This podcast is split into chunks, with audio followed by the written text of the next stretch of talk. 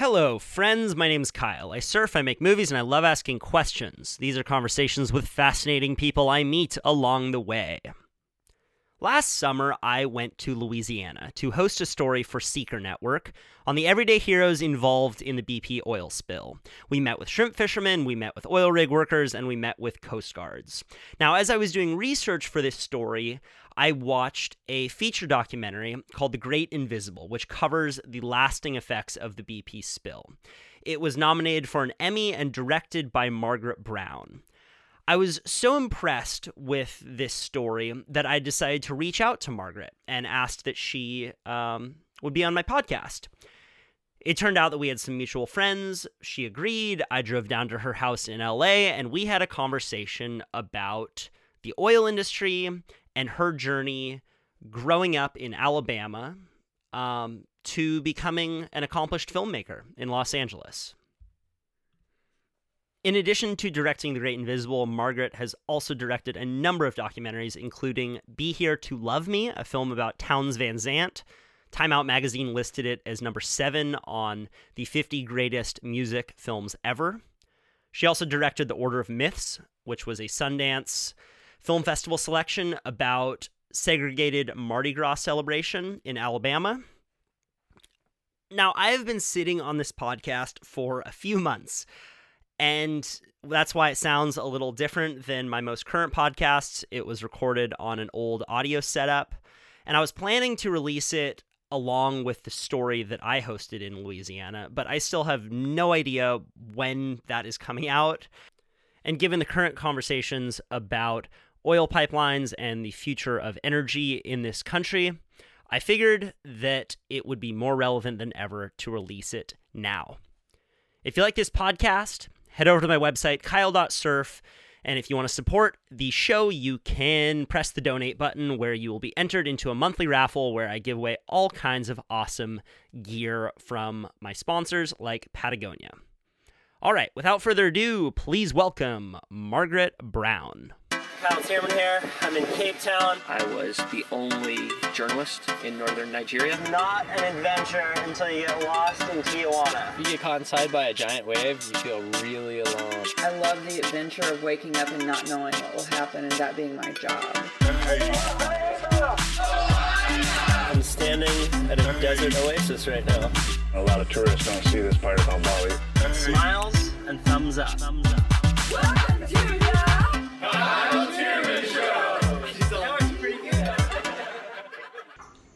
Where did you just come back from? Um, just now from Palm Springs, A little vacation. Vacation time. Yeah, I needed it after I haven't taken one in a really long time. It was I was actually only three days and it needed to be a lot longer, but it happens.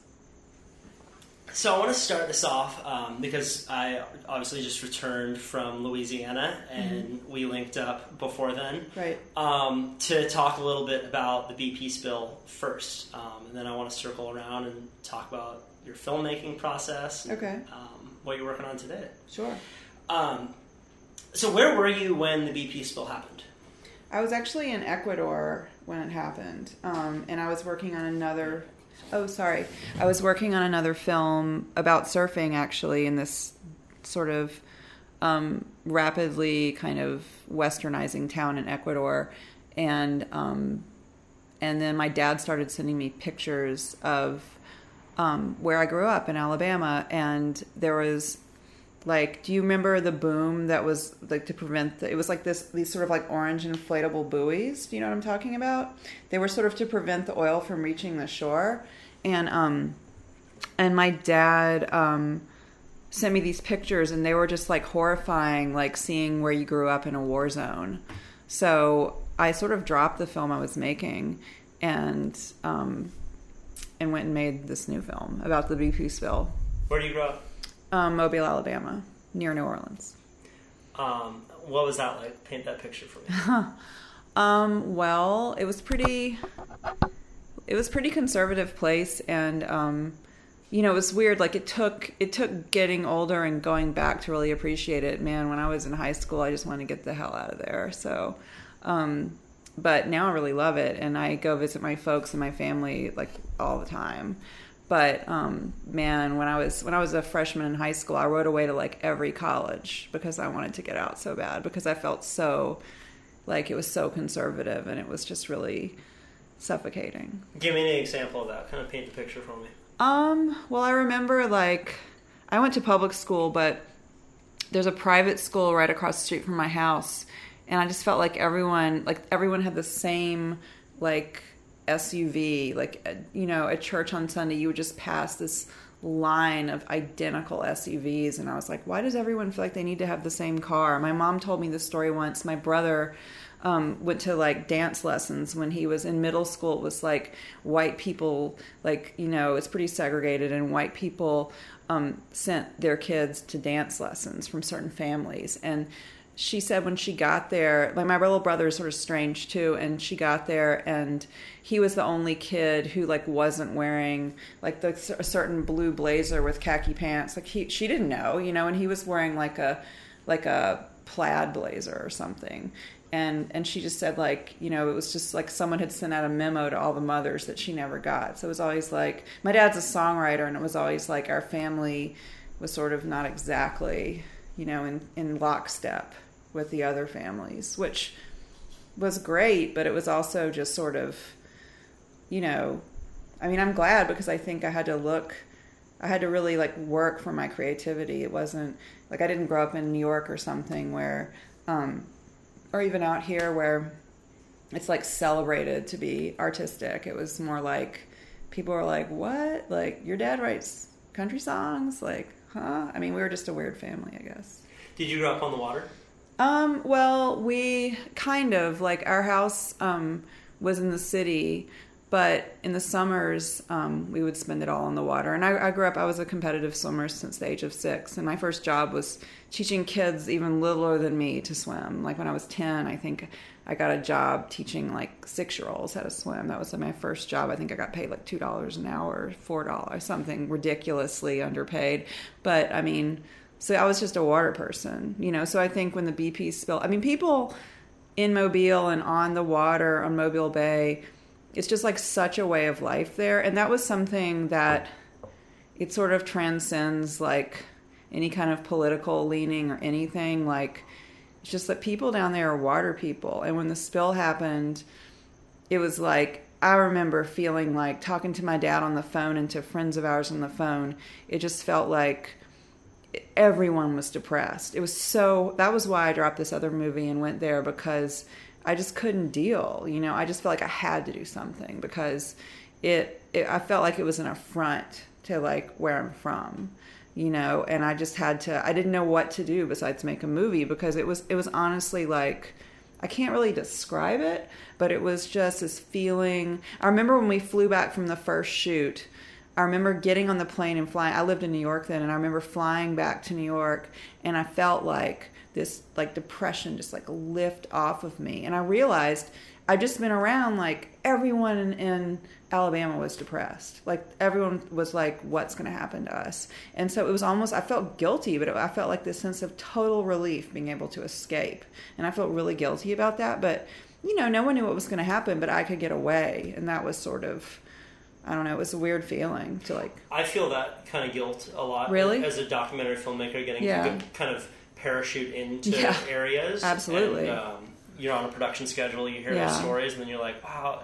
And I'm out. Yeah. You know, like that's it, it, no matter how much you want to live it and ultimately have the audience feel what yeah. you're trying to portray.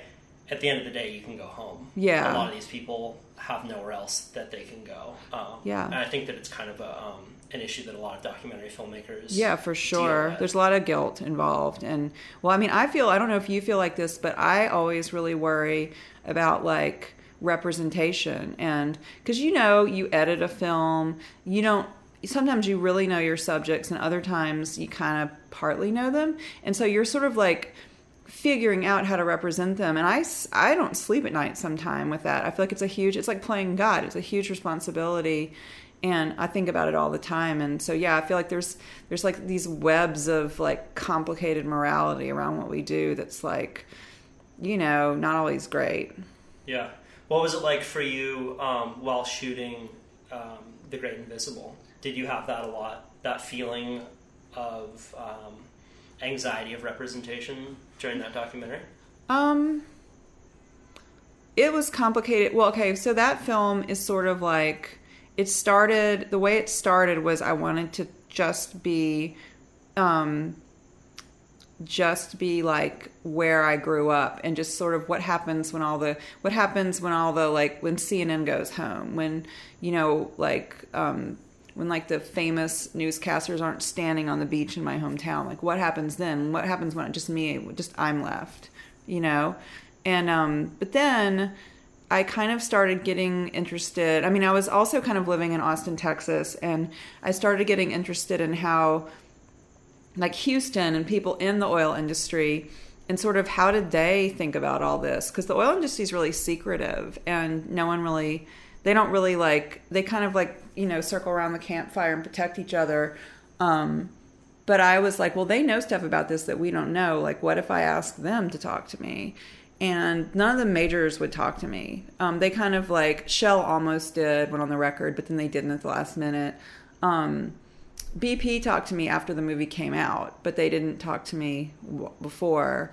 Um, and but some indie independent guys who are actually like pretty big independent guys did talk to me because I think they felt like, you know, um, well, like no one. Why doesn't the oil industry like let people know? Why are we so vilified? So I was lucky to have that, and I did worry about representing them because there's one scene in the movie where they're all smoking cigars and stuff and like this is sort of it's interesting because they wanted to shoot at the scene at a cigar bar and smoke cigars and drink whiskey and i knew like listening to that i'm like well do i say no that'll be like a stereotype do i tell these guys like why don't you just like do something drink coffee but that's what they wanted to do but then I think a lot of people when they watch that scene, they're so obsessed with the fact they think I, I, they think I. Some people watch the movie and think this is a narrative. Like people have actually said to me in screenings, like, "Oh, you scripted that," and I'm like, "No, I didn't script it.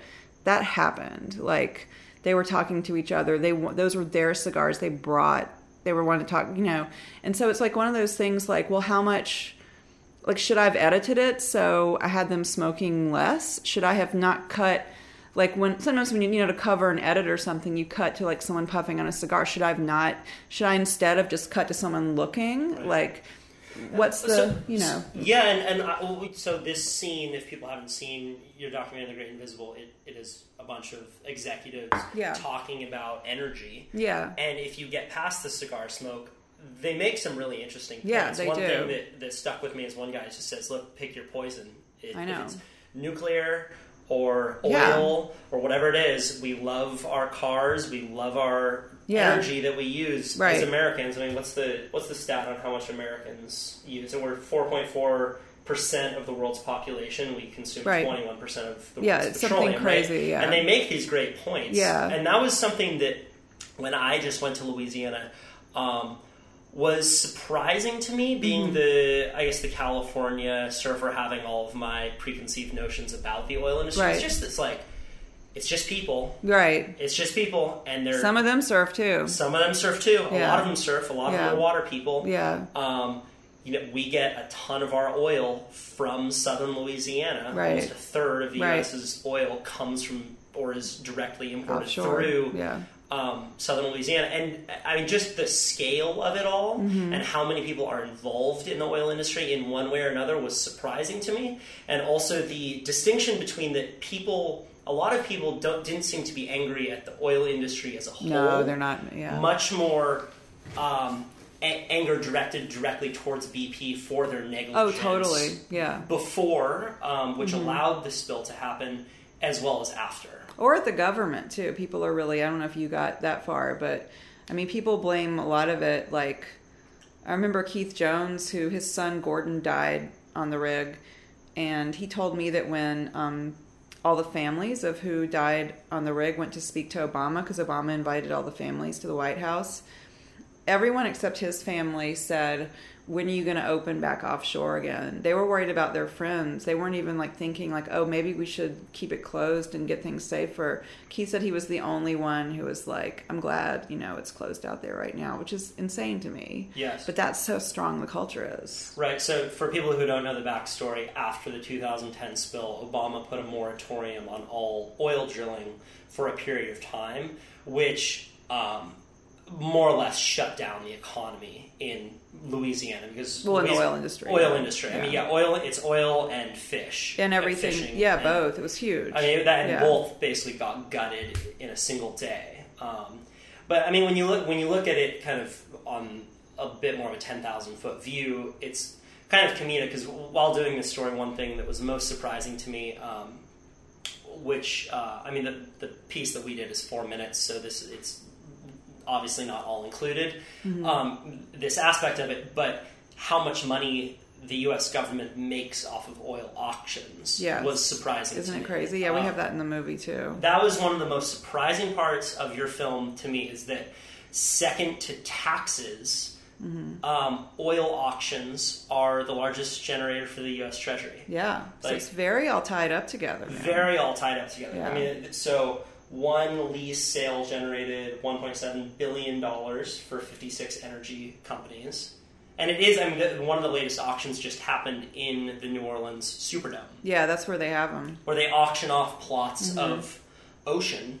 Um, correct me if I'm wrong on any of this. No, I mean, I, I remember going, like, we, it was hard to find out when they were having them. I remember when we went, we found out about it like 11 the night before, and we were like, oh my gosh, we have to be there by 7 in the morning in New Orleans the next day. We were in Mobile. And we, we figured, we, we just did it, you know, but it's not like, it's kind of open to the public, but then, like, it's not exactly publicized. And you go and you hear the numbers being thrown around. And I guess in the oil field, it's kind of small potatoes, but we were just like, this is nuts, you know? Right. Yeah, they just um, on March 23rd of this year auctioned off another 44 million acres. Um, Yeah. And it happened in the New Orleans Superdome. Yeah, I mean, I wish like I wish they were more. I wish more people because it's very interesting to sort of see. I mean, it's not. It's kind of like hidden in plain sight. You know, it's like um, you know, people could go and watch it, and there were some activists there, but it was just like very. I just don't think people get it. They don't understand it. And one thing I wanted to do with my film was I sort of wanted to peel back the curtain and sort of do like a bird's eye view of like how, how we're all connected to it and how it all works. And I knew that was like really ambitious because it's much easier to kind of stay in your hometown and you know, we one thread is like um the you know, the Bayou La Batre fishing community and how it gets pretty, you know, messed up. But I just sort of wanted to show how not, not just that piece works, but then, you know, all the pipelines in the Gulf of Mexico that we're all connected to, and the oil guys in Houston, and, you know, how it it all connects to like really all over the world. But like, I mean, you could you could just sort of I tried to kind of stick to like the U.S. Yes. but it was just I wanted it. I, it was very ambitious, and I didn't know if it would work. It was kind of this big experiment to kind of make it this sort of all this web of how we're all connected. But that was what I thought was the most important thing to kind of deconstruct for people. What do you think are the biggest misconceptions about the BP oil spill that still exist today? God, that's a tough one. There's so many things that just immediately. I mean, one thing that comes to mind is that it's like over. I mean, I think I think that it's safer out there is the major misconception because actually Congress made this huge stink about it, but then it actually got more um, dangerous to drill offshore. Like it was afterwards, like it's some things. It was like this weird, like some things got reversed. I can't remember exactly because it's been two years since I finished the film, but um, but I think like the fact that people think it's safer, it's not safer. Um, and I think the one thing I sort of wanted to show was the culture of life offshore, um, where people are afraid to speak out against their boss because they're afraid of getting fired. Because a lot of the people that work offshore, I mean, they have this like it's a it's dangerous out there. It's a highly skilled job. Um, the people that do it are kind of badasses, but you know, for someone, I mean, a lot of those jobs are for, are like they're like very high paid blue collar jobs, and you don't have to have like a high school even education in a lot of those jobs, but you can work your way up. And I think there's not a lot of jobs left in America like that.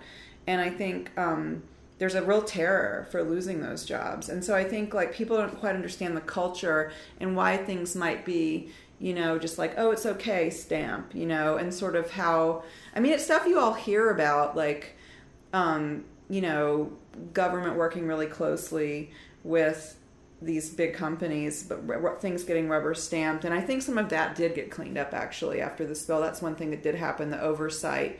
Like it wasn't self policing so much.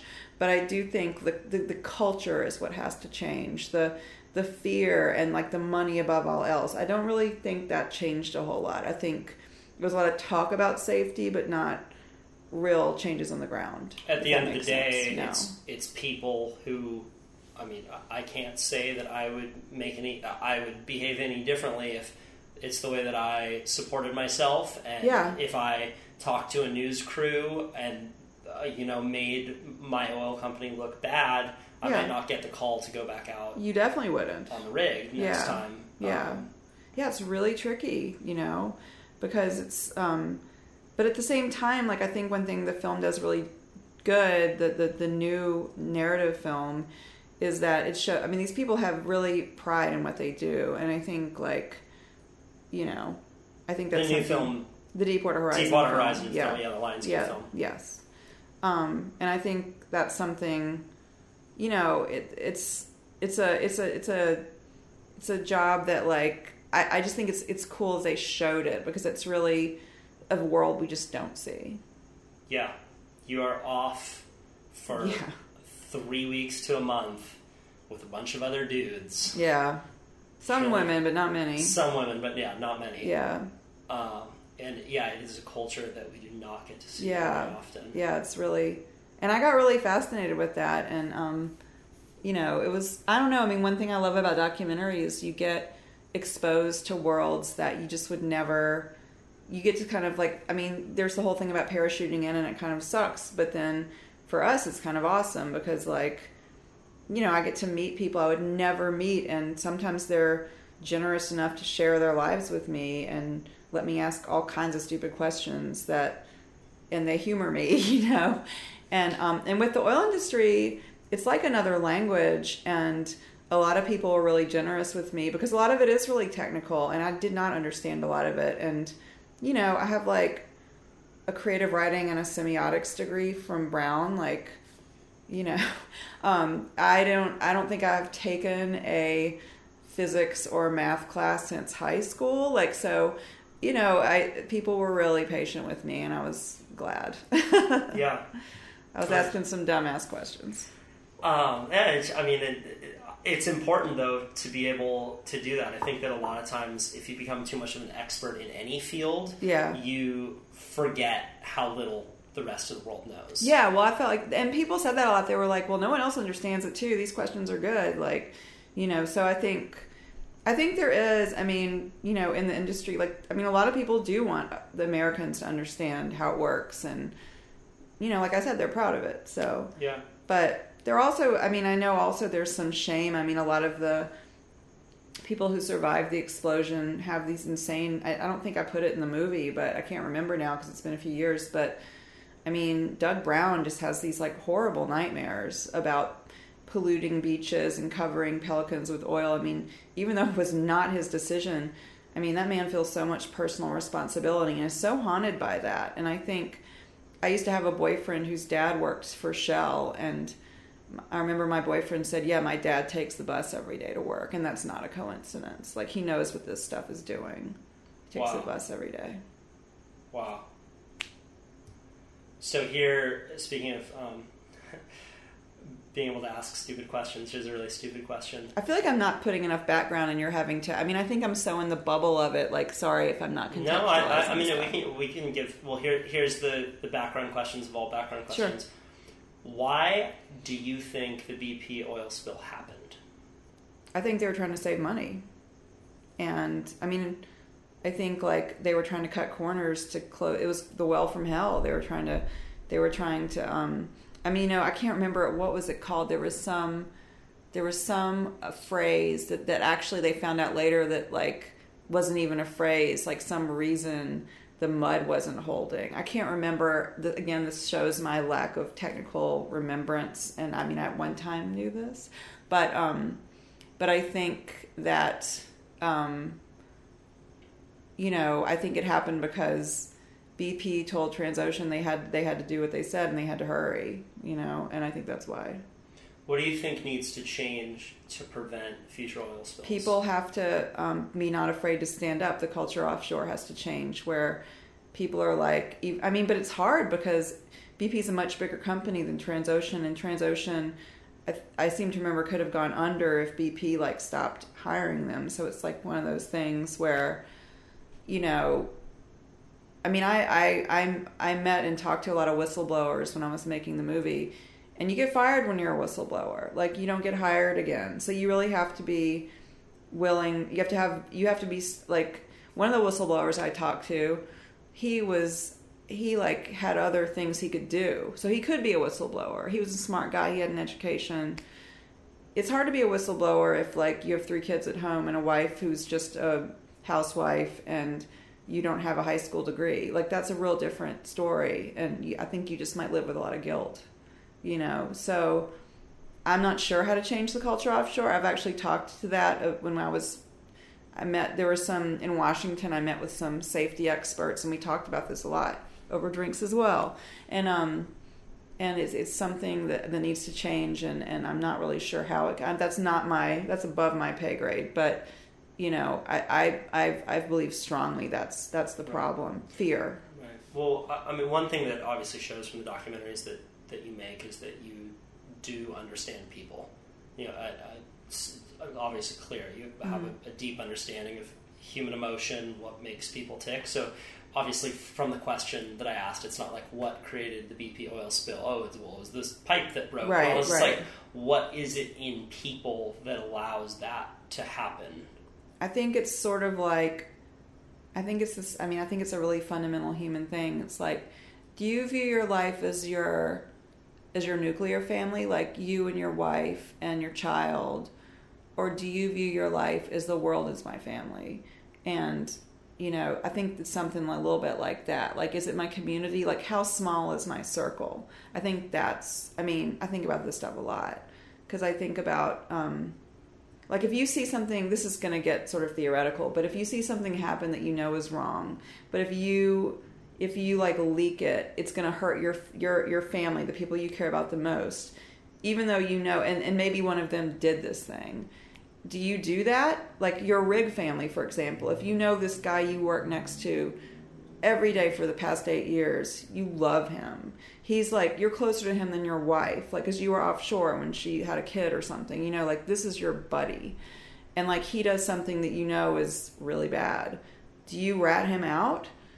Or do you like you know when it could be i don't know like a really life or death thing or do you protect him? It's that kind of stuff i think. It's just like you have to make these decisions like what's the great is the is there a greater good but I Yeah. don't, is that what you're asking No, it is, and, and Yeah. it's a it's a really um, good question to ask ourselves. I don't think that many people ask ask themselves No. this question because it's a lot easier to to turn a blind eye. Especially, I mean, it goes back to elementary school. If you're in a group and the bully's picking on the kid, and it's easier to turn a blind eye than Yeah, than to stop it. I know. Right there. And, and it happens at such an early age that we experience that but it's the ex- exact same thing that, Yeah. that seems to go through life. Do you want some wine? Because i don't have any more beer. Yeah let's have a glass of all right. wine. Okay let's cool. do it. All right. Do you want to pause this or? No we're still okay. going. All right. We're still going. All right. Um, so I'll, I'll uh, this is a good time for me to tell a kind of a funny story of, it, of yeah. how I met Margaret. Um, was that I was uh, prepping to do this story out in Louisiana, and um, I was watching as many documentaries as I could. And Margaret's made hands down the best one on the BP spill. So I looked her up on Instagram, and uh, I ended up sending her an Instagram message saying, "Hey, I'm making, I'm doing this story," and we ended up having a mutual friend, and um, I, we both happened to be in LA. And the, the next morning, uh, we had breakfast together. so funny That's how a lot of Yeah. that's one of the best uses of social media. Cheers to that. Cheers to that, To yeah. Social media's Yes, uh, bringing points. people together.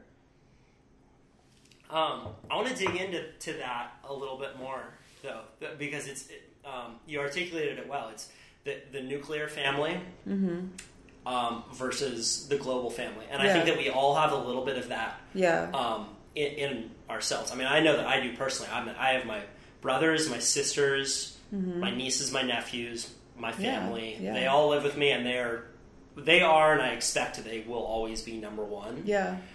but we also today um, are in a place where jobs that we have, decisions that we make, do have an amplified effect, Mm-hmm. largely given because of technology, right? Like Yeah. you, we can drop bigger bombs now. We can have jobs that have just a bigger impact on our globalized Yeah. world.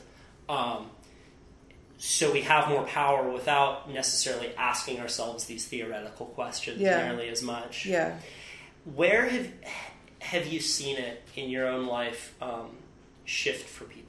What makes what, like what makes someone um, step up to that heroic moment of like the, whether it be the kid standing up to the bully Yeah. or the oil worker saying, "Hey, this is something that we need to double check," or "This is something that isn't working right now," and standing up to the boss. Well, where really- where in your own life have you seen that happen? My friend wrote a book about this, and I think it might be on the bookshelf behind you.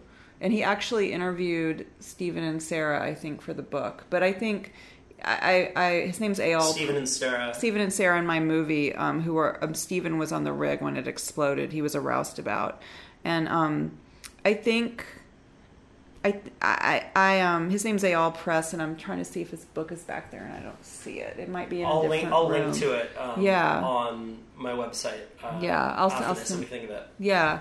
Um, it's an interesting question. I, I think it's different for everybody. I I think sometimes it happens because you see something you think is just like really unjust. But I do think it's like you know, it's interesting because I think about um why does why do like you know, why do certain people like um grow up in areas where there's like in the south where there's like a lot of racism and injustice and only a few people speak out. I mean, it's interesting. It's it's always people feel more comfortable following. I don't know the answer.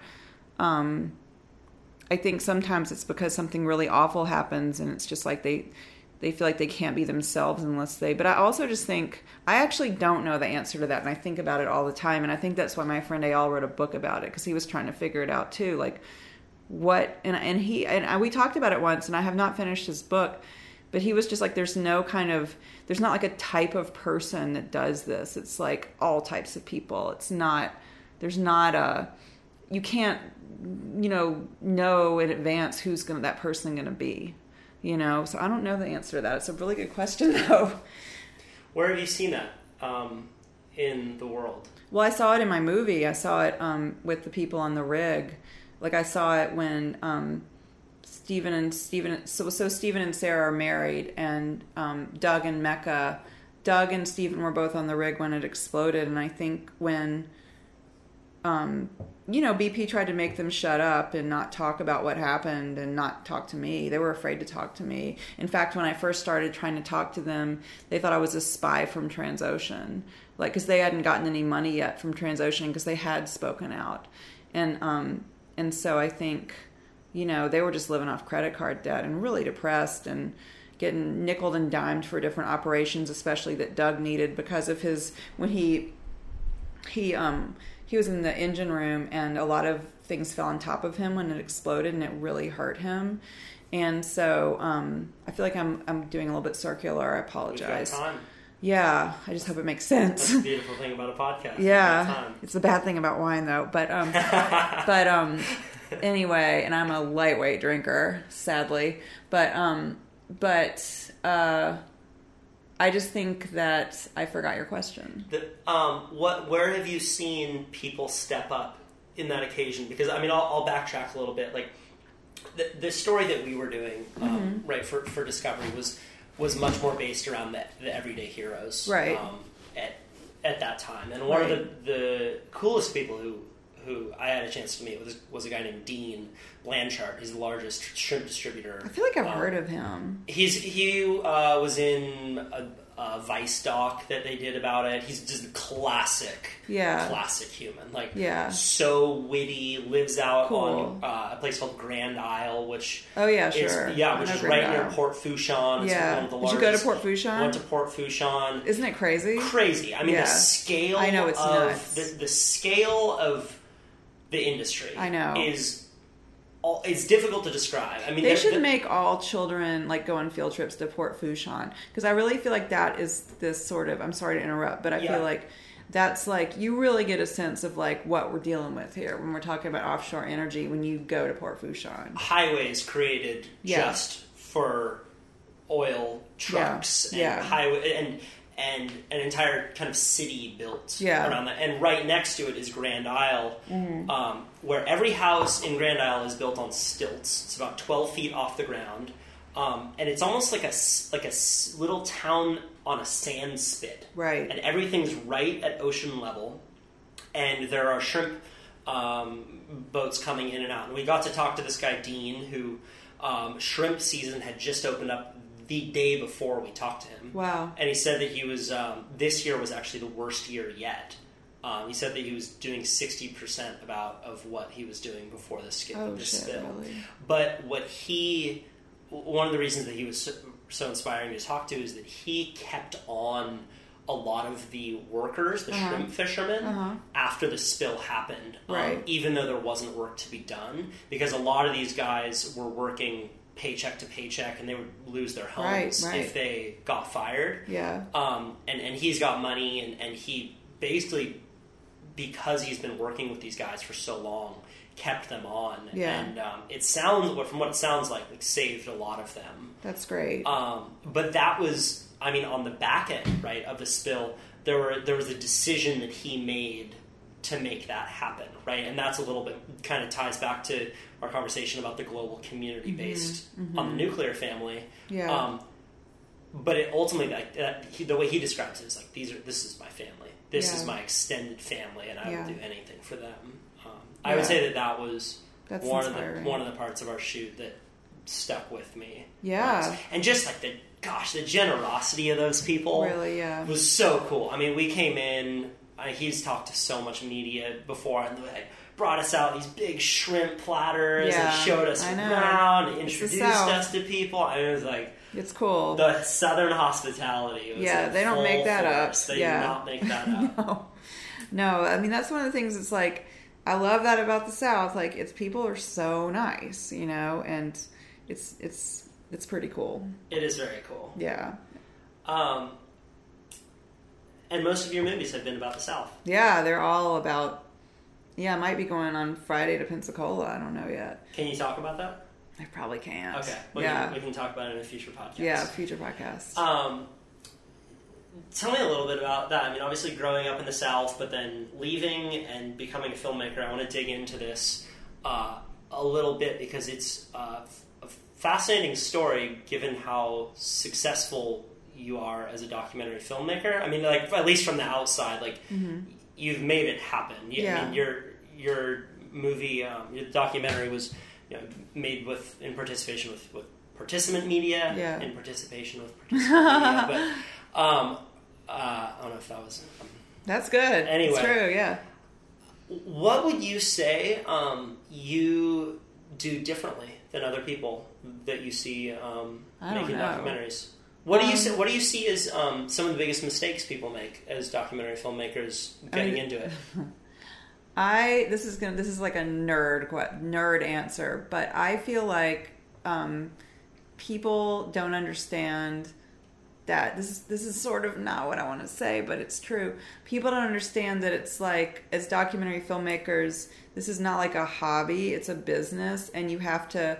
I, I feel like a lot of people are like, "Oh, I'll pay myself last," and then like that's not your job, you know. So I feel like one thing I've done is I've always been like, "No, I have to."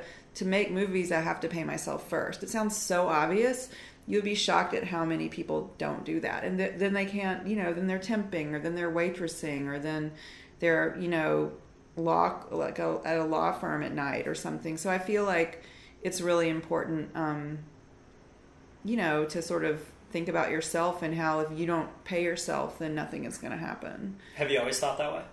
Yes, I don't know why. I'm lucky that I have, but I think it's just like I'm a survivor. Maybe I don't know, but um, Where do you think that comes from?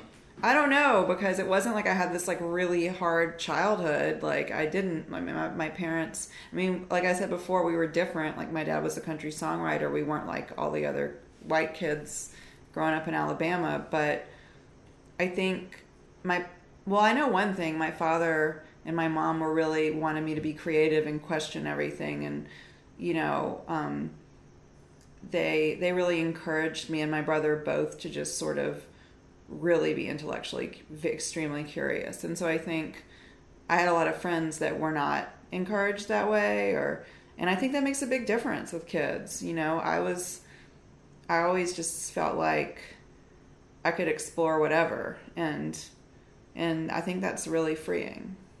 What are some of the biggest mistakes you've made as a documentary Oh my god, where to start? Um First one pops into your head.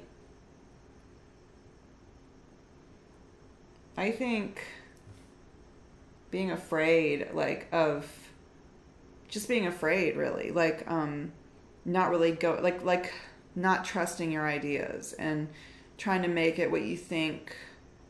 Although I don't really do that. I mean, there's been times I think when when I felt like a lot of money was riding on something, I would get really fearful sometime. Um, and you just have to you just have to trust trust your your intuition and your thoughts about what the film should be. Um, and I think sometime, like I think a lot of time, like uh, I get confused if I show my stuff to too many people. I have to really just trust myself and my like very close collaborators because I think like man, I've been in some because filmmakers have rough cut screenings and and I've been in rough cut screenings, particularly for other people's films, where I'm like listening to someone tell the filmmaker something and i'm like that person's crazy. Like I, I, hope the filmmaker but i think it can be really hard when you're really close to your subject um, to to be like well maybe that person can fix all the problems and just kind of latch on. And so i think for me i have to know when to keep it close and when to open it up. And that's really hard. I think that's probably creatively I would even put that way before me saying like the business stuff, like pay yourself first. Like sometimes when I go and like talk to high school students or like undergrads, oh wait, I have to get this call. Go for it. Yeah. Is he going to be on the podcast? hey, you're on a podcast right now. Yeah, they might. You might So be that- edited out so That's what happens before your, your big time is that people answer calls on your Um, podcast. I'm gonna walk But away. Let's just wait. Um, Wait until we're huge. You and I are listening. People will be answering their calls Oh, on the podcast.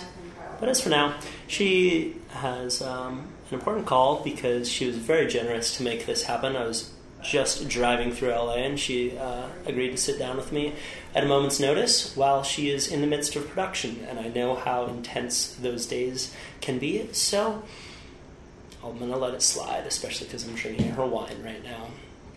But anyway, what should we ask her next? There's so many ways we can go. She's such a fascinating human being. I think I'm going to ask her more about filmmaking um, because she has so much to offer, and it's kind of a, a selfish conversation because obviously I'm getting more and more interested in um, in filmmaking. Uh, I mean, I have been for a long time, but in the kind of bigger long form stuff that that she does, um, it's really good. If you haven't yet, you should absolutely check out The Great Invisible. Her documentary um, was it's so good because it only goes after human stories. And she just follows like five people, whether it be an oil executive or a shrimp fisherman, and does such a good job of um, just showing who these people are. So she's back. Sorry. We're talking about filmmaking. Yes. Um, have you always uh, been good at trusting yourself, or is that something that was developed? Um, it's hard to know because I, you know how you feel like you you've always been the way you were since you were ten, but then you read your diary from when you were ten and you realize you have changed. um, but with my creative stuff or like making stuff, I wouldn't say creative, like making things. I think when I tend to trust my instincts and my feelings about things, I always do better. But I mean, yeah, and I think I, I think yeah, I kind of always have trusted that, but I've let myself be swayed by other people, you know, because I, I was feeling insecure or something. But I think in general, when I listen to myself, it usually turns out okay. But I don't always, you know. I mean, So it usually happens um, in a moment that you either make the decision to trust yourself or or go with the other person. It tends to be like, okay, we're having the meeting, and like, which way? I think it's much more insidious than that. Like I think um, it's hard to say without like. I just feel I feel like for me it's a lot about like you know when you're making a movie or when I'm making a movie the way I do it usually is usually now I, I work with work with an editor and when I'm shooting um, you know I work with a lot of the same people and um, and I get people around me. I try to get people around me who I work with over and over that I trust, and you know, down to the production assistant or the sound person or the producer, the cinematographer. I mean, I, I like my team to be people I know or people that like come from trusted sources that are kind of you know that my producer Kyle might be like oh I know like it's in the family kind of. Which is you know which is tricky because I think about how hard it was for me to break in.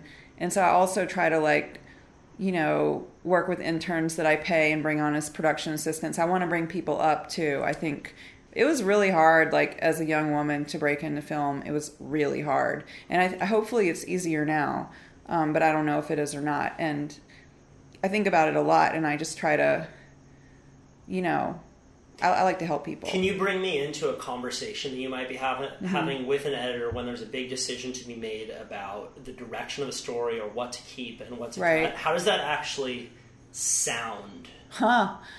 Well, it depends on the editor because I work with a few different ones.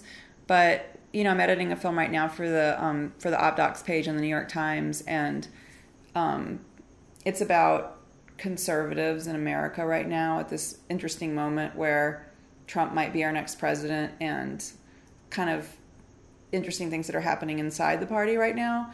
And we talk a lot about like, well, do people already know this? Are we learning something new about this? And you know, um, we talk through a lot of like the logic of the film, and like, you know, I feel like every film has its own has its own logic, and you have to figure out the logic. Like every film, you're kind of reinventing what it means to be a film. At least for me, like I think I would be bored if I wasn't every time I make a film, like trying to reinvent the rules in some way. And um, and for this film that I'm making right now, I'm trying to figure out well, what are the rules for this film? How is this film different? How how is this film not going to bore me? You know, and so we in this case we try to think about well, how is what I'm showing here gonna is someone gonna watch this and be like, well, I just could watch Fox News, it would just be this way, or is this a different side of conservative America than I've seen? You know, is possibly this going to give me empathy for this person enough for me to actually have a conversation with them without screaming at them? You know, which I, I think in this country a lot of us just don't even listen to each other. We're just like it's like we're te- speaking different languages, and um, so these are the kind of questions that Robin, that's the editor on this film, Robin Swartz, and I are having. And it's actually like quite fun when it's like you're trying to figure out this puzzle that no one's ever even seen what this puzzle looks like when you put it all together. Like that's what's so exciting about making documentaries. It's like, you know, you're like an explorer, you know? Would you say that it, um, what, what I got from that? Um, I know it was probably like all over the place. no, no, but what- what I got from that, tell me, tell me if this is true, is that Mm. when you follow um, a pattern of logic of Mm-hmm. what's the next question that the audience might be asking here, Mm-hmm. and then does this clip fit with answering that question?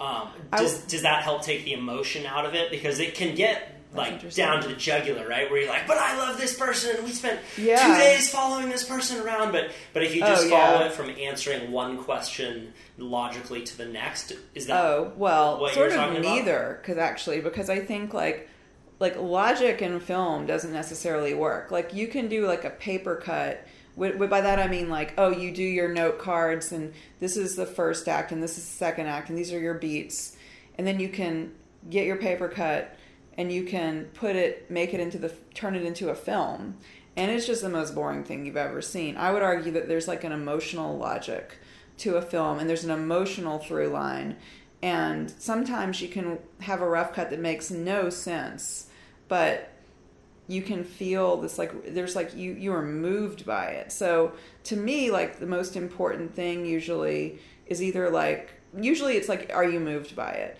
But then sometimes it's like is this something i've never seen before? Is it so exciting because it's like innovative? So for me those are the two things i look for like kind of a different way of like just mind-bendingly cool or am i like so moved by this? And hopefully it can do both Will you bring me into?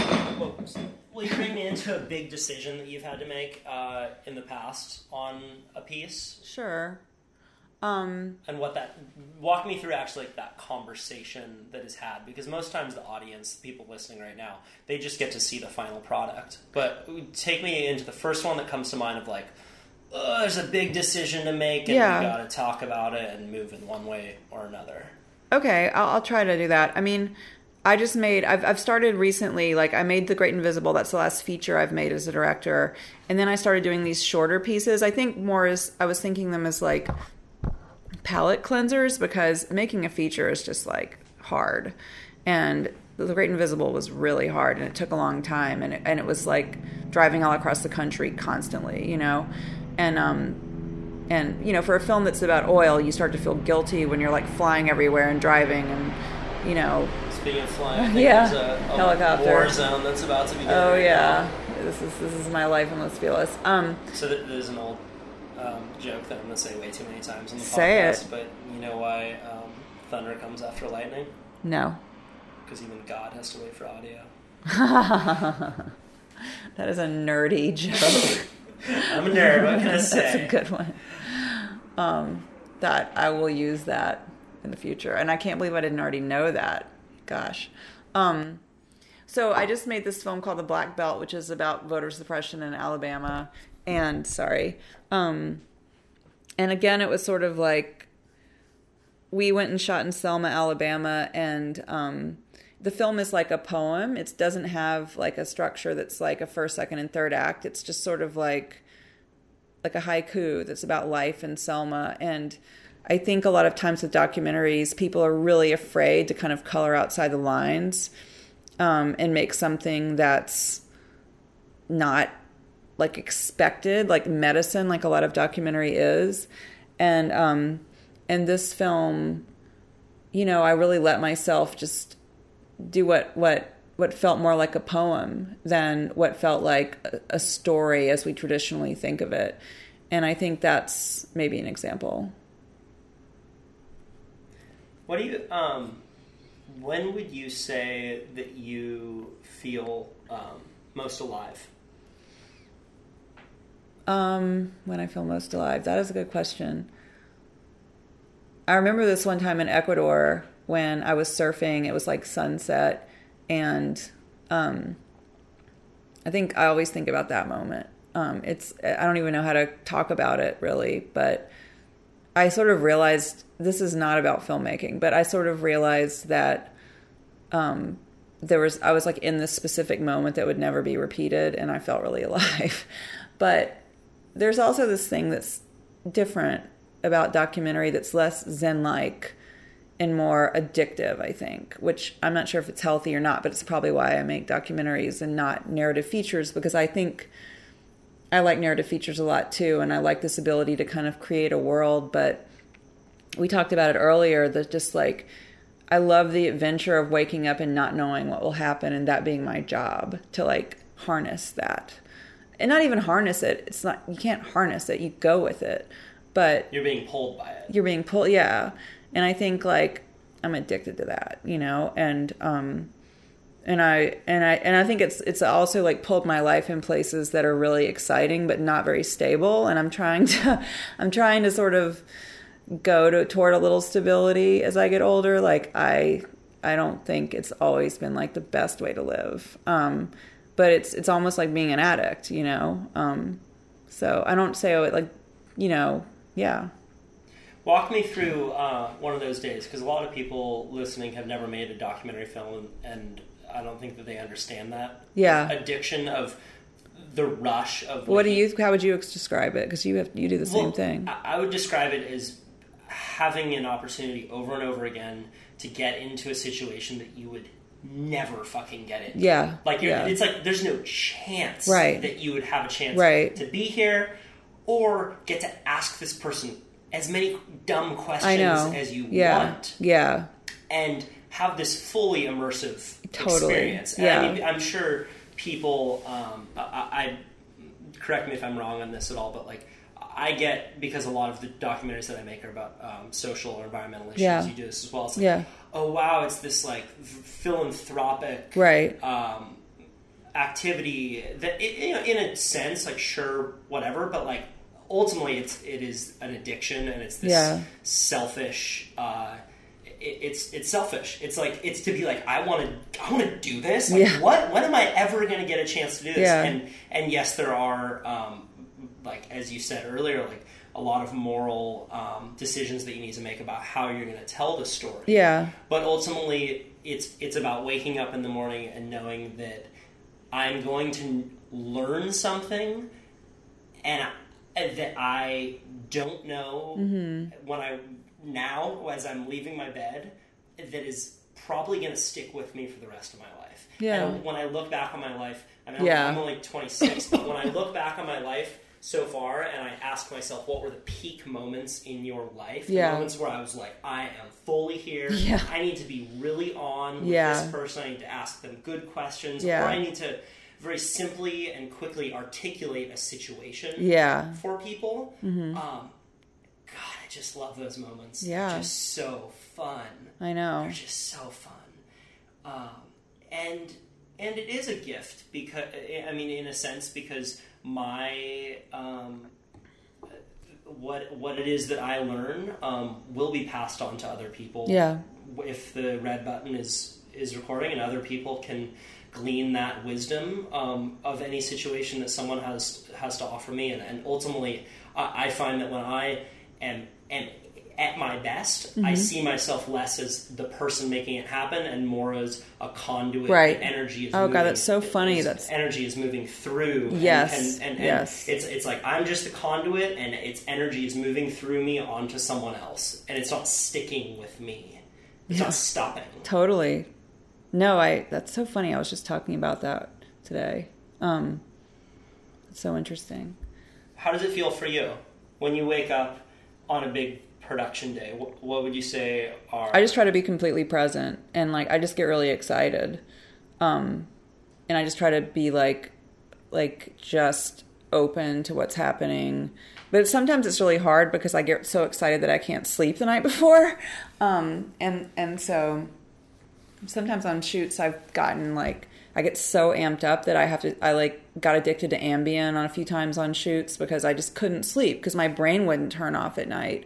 So, I mean, I think I mean that's not like the worst addiction, but it certainly was hard to kick, you know. Do you meditate? I do. Yeah, I do now, but I didn't then. Um now now I don't take Ambien anymore, but um now What's I your meditate. What's your meditation practice? Um, well, mainly I just use Headspace, you know that thing. Yeah. Um, but I also have like a um, kind of I think it's called open heart meditation where I have a mantra and but I don't always do that. I I, I kind of mix it up. Like I sometimes use Headspace. I sometimes just meditate for twenty minutes. It sort of depends on what I feel like I need. Because Headspace is prompted, or it can be, or I like some of the prompted ones. Um, how about you? I use Calm, which is basically the same. It's it's another 20 med- minutes, or- meditation app. Um, I'll usually do about fifteen minutes. Yeah. Um, it's either a fifteen minute meditation. Uh, there's another app that I really like um, called the Five Minute Journal, I've heard about that. and it's it, it just prompts you with a few questions that say. Um, what are three things that you're grateful for today?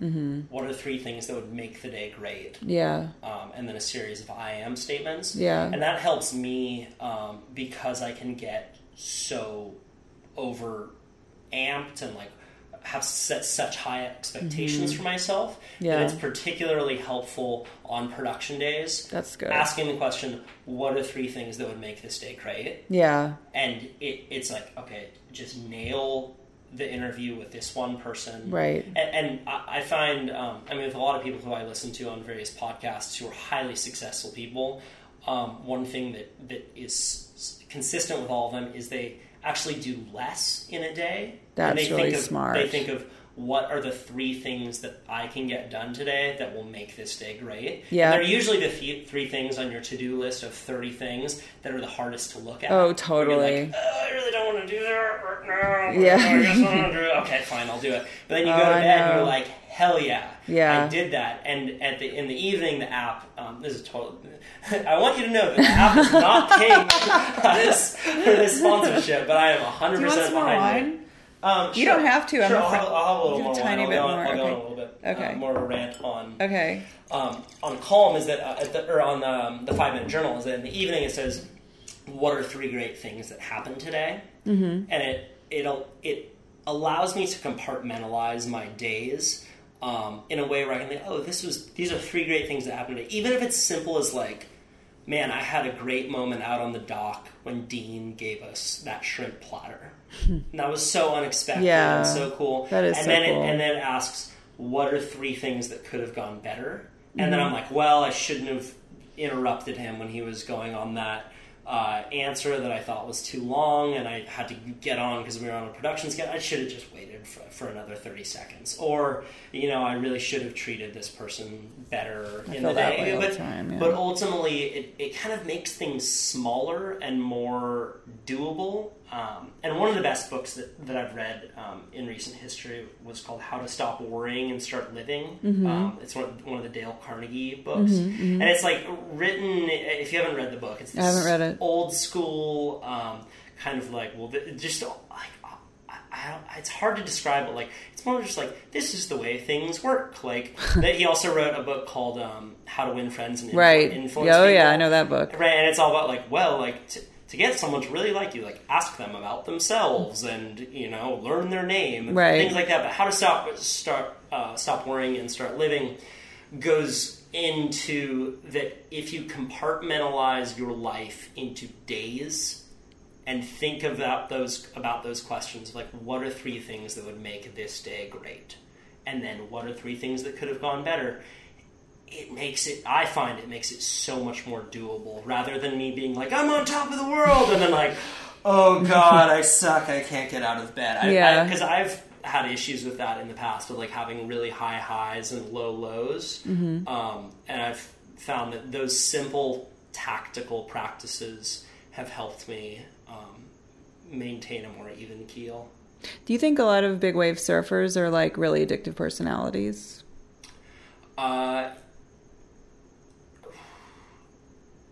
mm, I would say that big wave surfers are more the, a, a more consistent uh, personality personality characteristic is that um, we're very experience experience driven. Like we live life based off of valuing experiences higher than all else Yeah. um, and a lot of that can, um, for certain people, turn into kind of an experience junkie, where it's like going here, going there. I mean, like when you look at a, a swell that that happens, right? It doesn't just hit one place a lot of times. If there's a south swell, like there's one, there's a big south swell hitting next week, right? Mm-hmm. And it's in Chile right now, so you could be getting amazing waves down in Chile right now, mm-hmm. and then you could track that swell north You'd have to have a lot of money. Or you have to have a Sponsor. A sponsor, and Yeah. a lot of pro surfers have the sponsors Yeah. or they have the miles to be able to do those flights. Like I was down in Chile last year, Yeah. um, during one of the big wave contests, and the, a lot of the guys surfed the swell in Chile. They left that night and flew up to Mexico to a place called Puerto Escondido, Yeah. which is also one of the heaviest Right. big wave spots in the world, Yeah. and surfed the same swell in Puerto Escondido Yeah. and then surfed the same swell in California. And it's that kind of high Yeah. experience, and that it's not the swell isn't going to last, and you don't know when the next one's going to come. Right. That creates that kind of Energy. j- uh, energy. I mean, I have a, a friend uh, who's a Hawaiian um, big wave surfer named Trevor Carlson, a really good big wave surfer, um, who consistently this last year uh, surfed a wave uh, in Maui called Jaws, which is one of the biggest waves in the world, and then would take the red eye flight overnight to California to surf it the next morning at Mavericks. Are you kidding? and he would be out there the next day surfing Mavericks Wow. on the same swell. And on one occasion, he even took a flight south down to Baja to surf the following day um, at a wave called Todos Santos. The same wave he surfed three times, three different spots, or in the same swell, he surfed three different spots.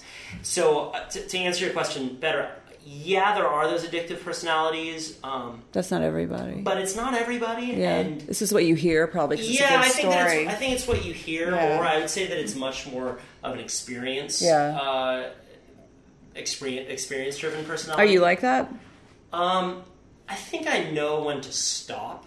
I, I have a better sense of knowing what uh, what my limits are energetically. How, what is that? What do you mean? Mm, I mean, I know like if I've been surfing a swell for four days, and it, I, like if I've been surfing a, a wave like Mavericks for four days straight, to be like, you know what, that's totally not true. I'm fucking right now. I absolutely will just keep going. I'm totally. I, I'm talking about the person that I want to be, Yeah. but I'm really not. Yeah. Um, So to- you are addicted. I'm I can be addictive with experiences, um, especially when I know that the opportunity won't last forever. Uh, but but there'll always but be another wave. there will always be another wave. but it doesn't matter, does it? Um, well, it's it's one of those things where it's actually. Uh, I mean, when you think about the lengths that you go to to get that Right. great wave, Right. I'm not talking about just going out and going for a surf, but like Right. getting the wave of your life, Right. um, you will travel halfway around the world, spend all of your money just for maybe a 10 second experience. Um, and that, and all you need is one, and you get that 10 second experience or, or, you know, best barrel of your life. And it really, um, I'll tell you one thing, it, it makes the rest of life feel pretty dull for the week following. I bet it does. Yeah, I've had. I, I would say that that's actually like one of the biggest things that people don't talk about in big wave surfing is like the crash that comes after. I mean, it's it is for real. Your adrenal glands are toasted, um, and I think that the best big wave surfers are actually the ones that are are the most even keeled. Uh huh. Um, there are a few guys who I'm friends with who are so good, and what makes them so good um, is that they are able to maintain their energy levels for longer periods of time, um, and they don't get as uh, excited as easily as other people. Yeah. Um, and it's something that I'm working on for sure. I mean, Yeah. me- meditation helps me with that, and, and Yeah. that uh, it plays into whether it's big wave surfing or production. Sure. Like, I mean, you, you have more energy on day one than you do on day five of a Yeah. production. I mean, and a production day is a 12 to 16 hour day where you're running around interviewing people. It is that similar.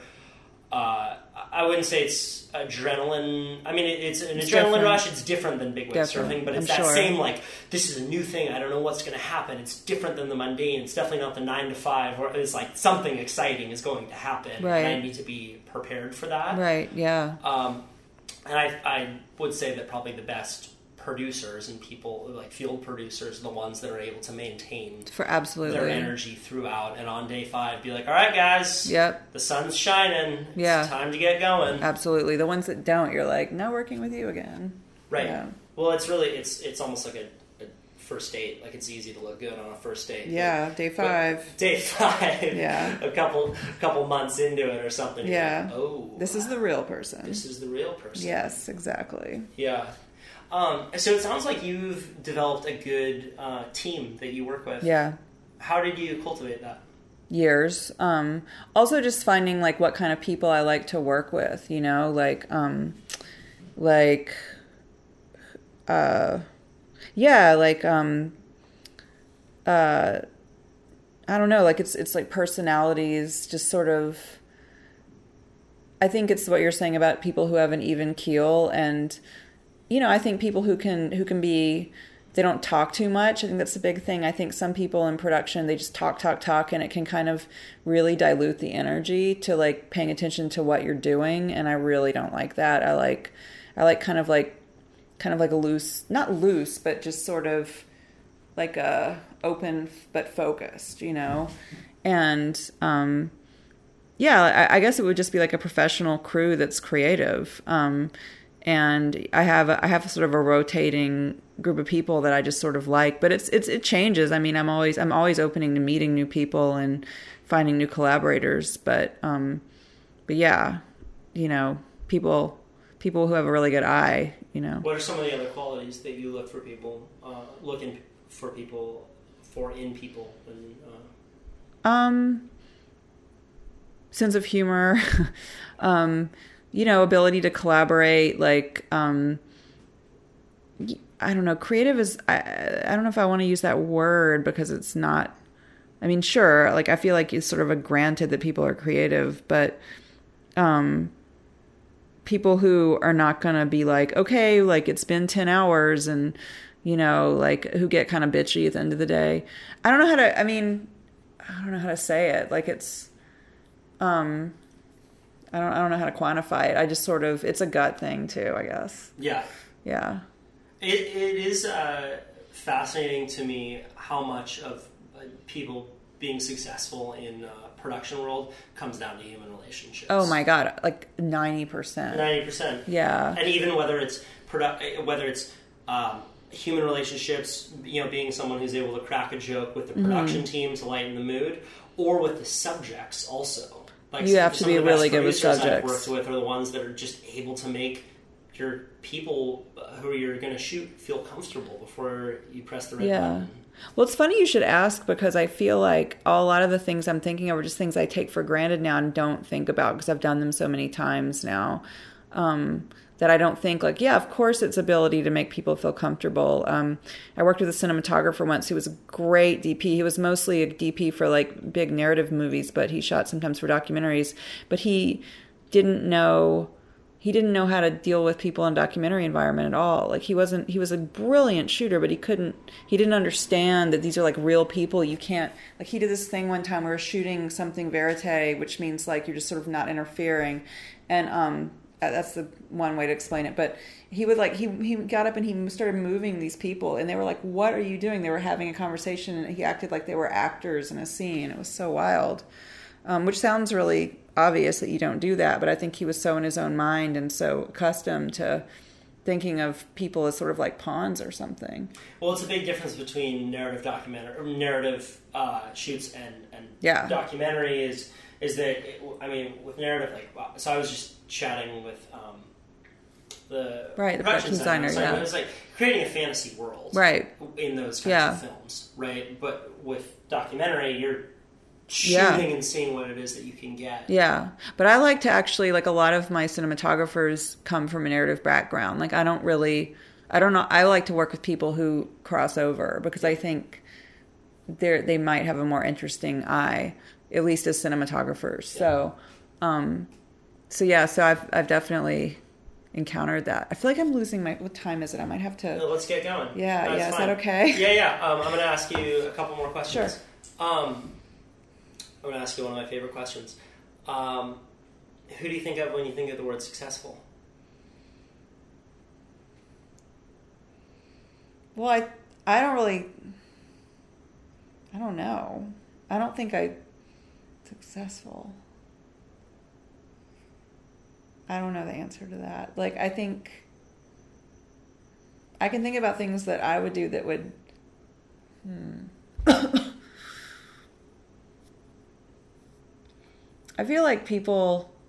I don't know. I just watch the Olympics and I feel like that's always very moving to me, even though it's this big media spectacle. But I don't know. I, I watch someone like Simone Biles who's like so tiny, and I think about all the hard work it took to get to where she is and how young she is. Like, I don't know, 17, 16, and just the life she's had to get there. And I think, but I don't know if I think, I mean, that the focus that would take, the sort of heroism, to me, that's successful. But it's different than thinking of, you know, like my dad who kind of went against his family to be this creative person and like really did not do what he was supposed to do. And I think having the like sort of chutzpah to do that, that's all. I mean, there's just so many different definitions of successful, you know. Um, usually I think it's like sort of against the odds and I don't know. What do you think?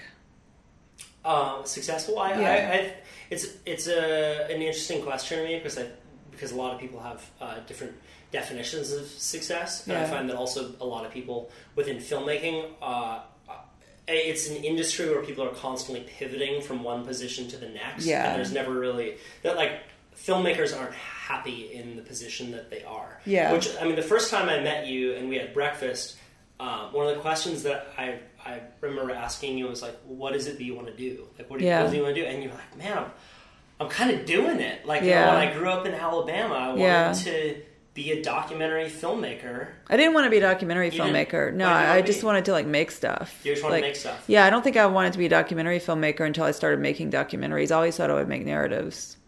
What do you want to do? This is the last question. What do you want to do um, in the next five years moving forward? Five years. Um, well, I want to make this narrative I've been working on for a while, kind of for a long time, really.